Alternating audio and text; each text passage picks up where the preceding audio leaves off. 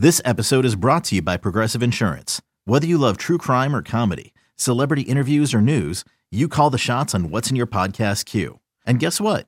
Now you can call them on your auto insurance too with the Name Your Price tool from Progressive. It works just the way it sounds. You tell Progressive how much you want to pay for car insurance, and they'll show you coverage options that fit your budget. Get your quote today at progressive.com to join the over 28 million drivers who trust Progressive. Progressive Casualty Insurance Company and Affiliates. Price and coverage match limited by state law. When you need mealtime inspiration, it's worth shopping Kroger, where you'll find over 30,000 mouthwatering choices that excite your inner foodie. And no matter what tasty choice you make, you'll enjoy our everyday low prices, plus extra ways to save, like digital coupons worth over $600 each week. You can also save up to $1 off per gallon at the pump with fuel points. More savings and more inspiring flavors make shopping Kroger worth it every time. Kroger, fresh for everyone. Fuel restrictions apply. It's time for the opening, the, the opening drive. All right, so Dan, three and ten, the Bears right now are slated to draft third. that gives you a lot of options. I don't see it getting any worse or better depending on your perspective. Frankly, I don't think the Bears are going to win again. I, I just look at what's going on, and so that will leave them drafting anywhere between second and fourth or fifth at, at the very worst uh, case scenario you have a lot of options in if you're going to be sitting there trading down and following the 49ers and Dolphins model and stockpiling uh, draft picks to use as, as capital to get either Pro Bowl caliber players and difference makers into your building and organization, or drafting intelligently, one would hope, with uh, that high of a pick and getting impact players like uh, a defensive end edge rusher like Will Anderson or a disruptive defensive tackle like a Jalen Carter. There are a lot of things that will continue to be uh, discussed and addressed before the April draft. What do you think overall, though, about being there and what that implies and maybe what's being assumed? Well, I have a few different lanes that I'd like to take this down if you're willing to indulge me. But first thing that you mentioned is that the Bears are now eh, sitting in the number three slot. They started their bye week in the number two slot, and then they took the week off, and the Broncos lost again and and, and leapfrogged them on the draft board and got up to number two. And it, it opens the door for these conversations where I read something uh, that uh, a, a friend texted to me that Kyler Murray's injury was good for the Bears because the Cardinals play the Broncos next, and if the Broncos can steal a win that the Bears won't steal against the Eagles, the Bears can come back again and leap leapfrog the, the, the Broncos and get back to that number two slot. And and it just makes me scratch my head and say, what world are we living in here where this has become this this sort of obsession on on on where this team can go? Um, the first path I'll take you down is the one that uh, you know I just struggled with with the celebration of the Bears' failures and the presumed result of what one of those top picks will get you. I think we're taking a lot of leaps to believe that they are going to turn it into what the Dolphins turned it into, right? And, and, being able to package picks and, and get a whole slew of picks and turn those in to a trade for Tyreek Hill, a trade up on the draft board to get Jaylen Waddle, a trade in next year's first rounder to get Bradley Chubb, and just assume that the Bears are going to come out of this haul with, you know, two playmaking receivers and a and a premier uh, edge rusher. And, and and history tells you that's not the case. I went through a couple things historically, David, and I'll bring a couple of these up and get your reaction. The first thing is this: 2000 2021. This is last season. The All Pro team. There were 56 players chosen as either a first team or second team All Pro in 2021. Four of those players were top five picks. Okay.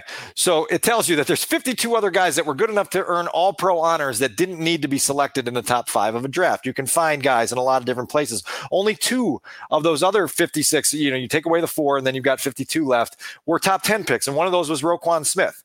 And, and, and, so, so you look at some of these things. The Bears actually drafted an All-Pro guy, and then they couldn't get him to a second contract, and he's no longer part of their plans. And they're they're reestablishing things here. That's just part of it. I'll, get your reaction to that because that surprised me as I went through that list and wrote down the draft order and and the, where all these guys were taken. And, and for only four of fifty-six All-Pros last season to be top five picks, kind of blew my mind. See, I think a lot of people would interpret that as uh, that's why the draft process is so flawed. And I might counter that by saying that to me shows how sophisticated the draft process really is. Because if you are developing players that are taken deeper in the draft, which I think the numbers show that you that, that are def, that's definitely happening in the NFL. It shows that the there you you trust your organization to find those players, whether it's in the latter portion of the first round or the second or third round, or in the Bears case, I mean, they lost a a Pro Bowl caliber safety who was having a Pro Bowl worthy season in Eddie Jackson, who was drafted in the fourth round. So I think when you look at the variety of ways that you can supplement uh, your roster with talent that I think that it shows you that there's no there's nothing guaranteed by drafting in the top five because we have for every example of a guy that does make it or that a team that does take advantage of that spot uh, there are enough examples of of misses and we don't have to go through all of those. The other the other thing i think is, is interesting too is is this bears repeating because this year's draft and every year is different. 2021 in it was a was a draft where or, not necessarily last April, but the one before where you would have teams wanting to move up because the quarterbacks there were going to be five that people wanted and could yeah. talk themselves into getting in the top five. This year so far, and it may change, but I'd be surprised. CJ Stroud, Bryce Young and the Kentucky kid Levis uh, are not the kind of guys that you're going to have to necessarily get a king's ransom for. That's also going to change the dynamic people get excited eh, about quarterbacks and i mean eh, front office execs and teams that are, are needy and they talk themselves into things and they get desperate and there's a chance that you're going to be able to leverage that pick but it's just a chance. And i think in some circles that this this number two or number three overall pick has been celebrated as if it's the powerball jackpot. And in my opinion it's it's like the winner of a scratch off that you get at your christmas dinner. And it's on your plate and you scratch it off and you go hey i got three snowmen. I guess just got $50 that i can go cash in at the 7-eleven right? And there's a big difference between the powerball jackpot and those fifty dollars.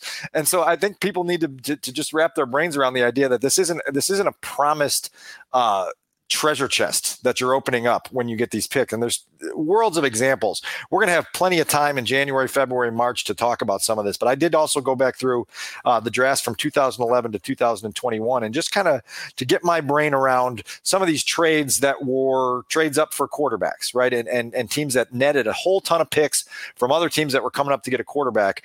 Um, one example here, and this, this, leads me down my, the other road I wanted to go down was in 2012, and it was the uh, Redskins trade up with the Rams to go get RG three.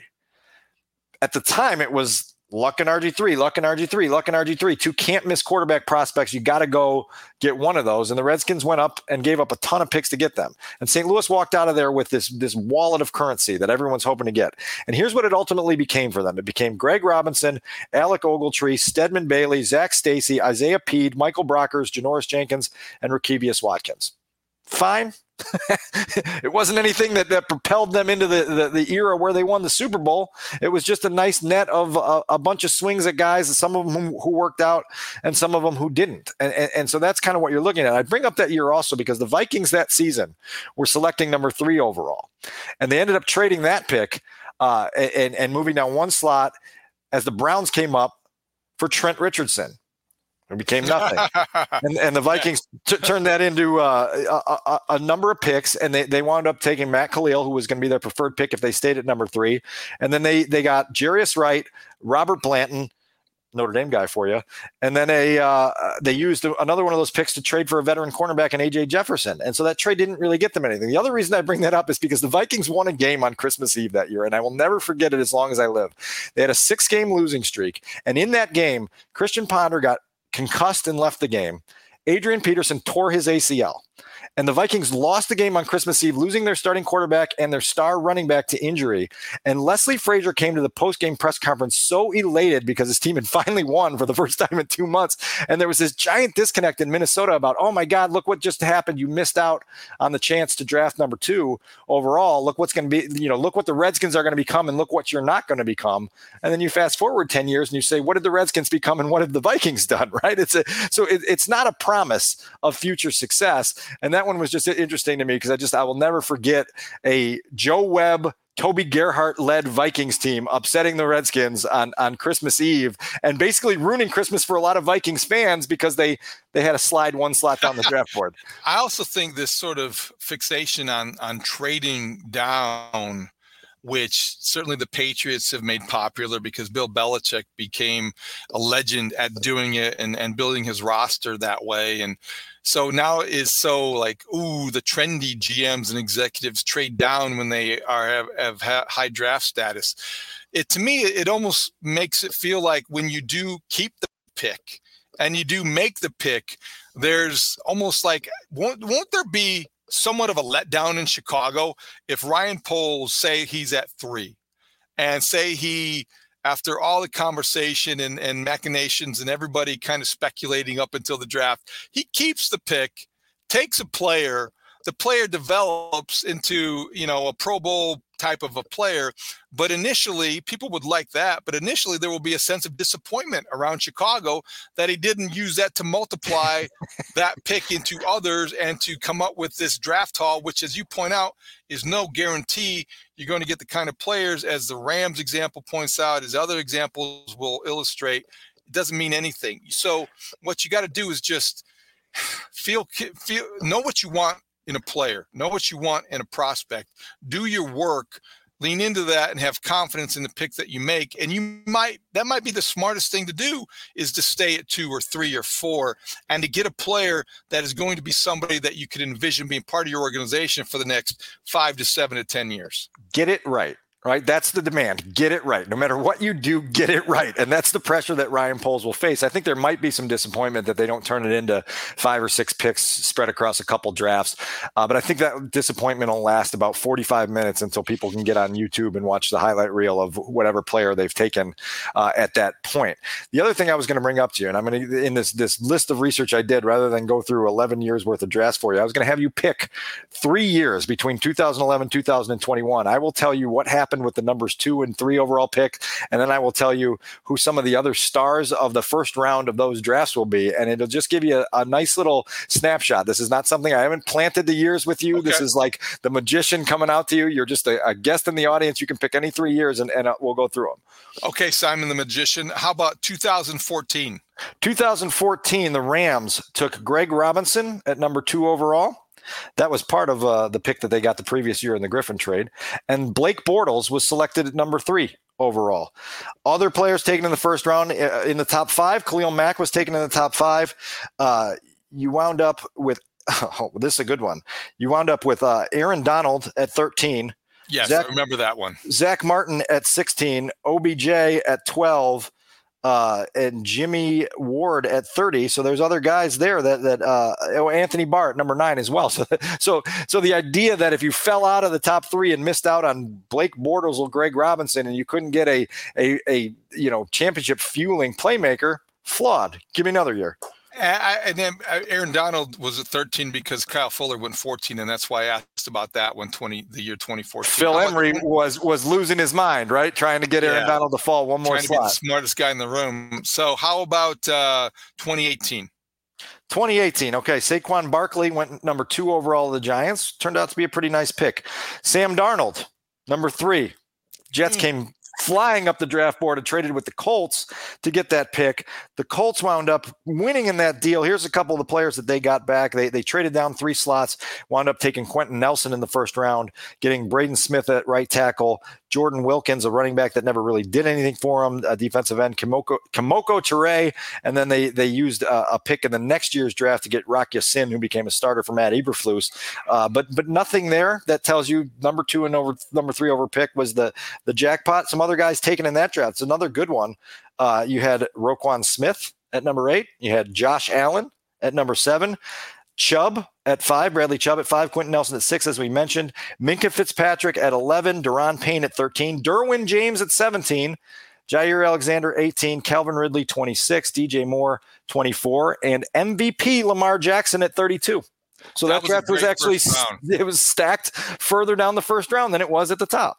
And the Colts moving out of that spot shows you number one how fixated teams can be on a quarterback because Sam Darnold wasn't, as it turned out, not that guy worth what they gave up. And secondly, it also shows you that what, what, my other point about if if you're the Colts, yeah, you moved down because you could, but then you were fixated on picking, or you're just not settled. But Quenton Nelson was the best player for your franchise, and you took him, and look what happened there. And he was five. So the difference between two and five, six for him, six, five. six for Nelson. He, he, was six. Okay, so that that's even it makes a point even stronger. So I think no matter where you are, if you get the right guy at the right time, then it makes a lot of sense. Well, and we're four years later, and where are the Colts? Right? Are they in Super Bowl contention based on trading away that pick and moving down a couple slots? No. no, they still miss Andrew Luck. All right, last one. Let's do uh, 2020. 2020, Chase Young went number two to the Washington Commanders. I think they were the football team at the time. Jeff Okudah, number three to the Lions. Your your best player picked in that draft is probably Joe Burrow at number one, but you could make the argument for Justin Jefferson down at number 22, CeeDee yeah. Lamb at 17, Justin Herbert at number six, right? And so that none of those teams were picking in the top five. I think the Chargers are pretty happy with Justin Herbert. I think the Cowboys are pretty happy with CeeDee Lamb. I think the, the, the Vikings are a little bit a little bit pleased that they were able to get Justin Jefferson with a pick that they got, trading Stefon Diggs away. So these are great examples, and I think it's terrific precedent. I think what it tells me is that – it just reconfirms or reaffirms something that I've been saying all along. We've both been kind of agreeing here.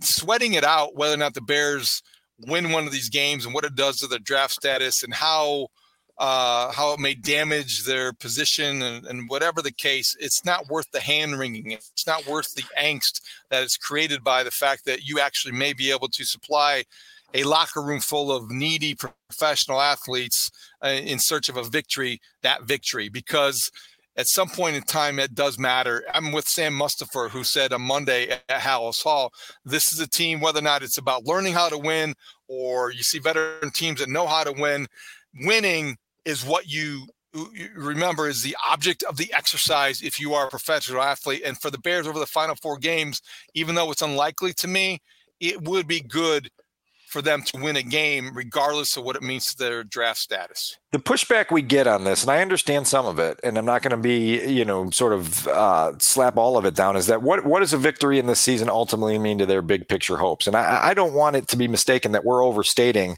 that they're going to get one win with a late drive against the the Lions in Week 17 and suddenly hit a springboard to immediate success in 2023. That's not what any of us are saying. No one is saying that this is going to be a victory that propels them to big picture success.